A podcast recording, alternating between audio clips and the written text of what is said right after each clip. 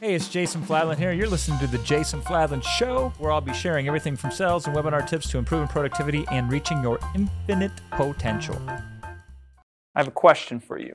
What's the biggest universal objection? The biggest one that most of us will most encounter by far, more than any other objection, that is the biggest needle mover, that makes the most difference. What is it? What is the one we almost always run into, butt heads with, wrestle with, fight? What is the one that limits people, that keeps them small when they can be large? What's that objection? Does anybody have any ideas?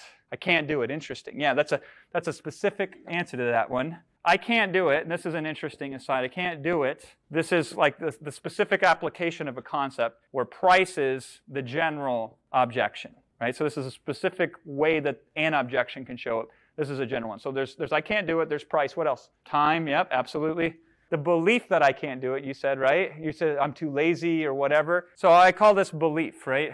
And kind of these are two of the same sided of the same coin. Because we could talk about what are some of the objections. There's always the price objection. Generally, the way that this progresses, people will first say, I can't afford it. And then when you prove that utterly rubbish and wrong, then they say, Well, I don't have the time. And then when you prove that wrong, then you actually start selling. Because the first one is, I'm too scared to let you in close, so I'm going to give you a smokescreen objection. The second one says, okay, you've earned the right to know a little bit more about me because you went through that first hurdle I've given you. So now I'll give you a clue, but not the full clue, and then you handle that one, and then you get to work.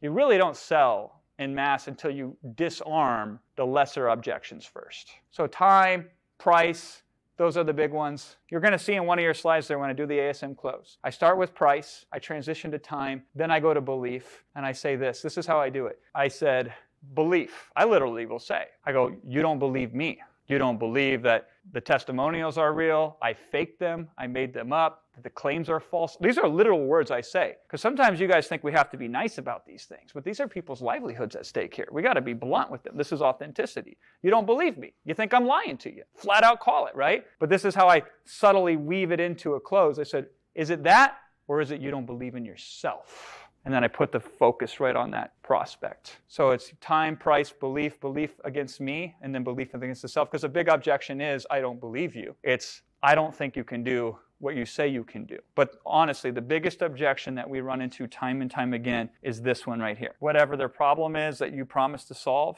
to use an NLP term, an impoverished model of reality. That's technically how I think about it. It's not as descriptive as poor self image. They have an impoverished model of reality. Their model of reality says, I am incapable of doing this thing that you offer to me. I am unfortunately not enough for this. That is ultimately almost always when you hammer it and you work it over and over and over again and you try and you try and you try and you keep running into resistance from people that should buy your product and they know they should buy it and you know they should buy it and they haven't bought it yet. Ultimately, the reason is is because they don't believe themselves worthy of the solution to the product. Everything else is window dressing. This is the real heart of the matter.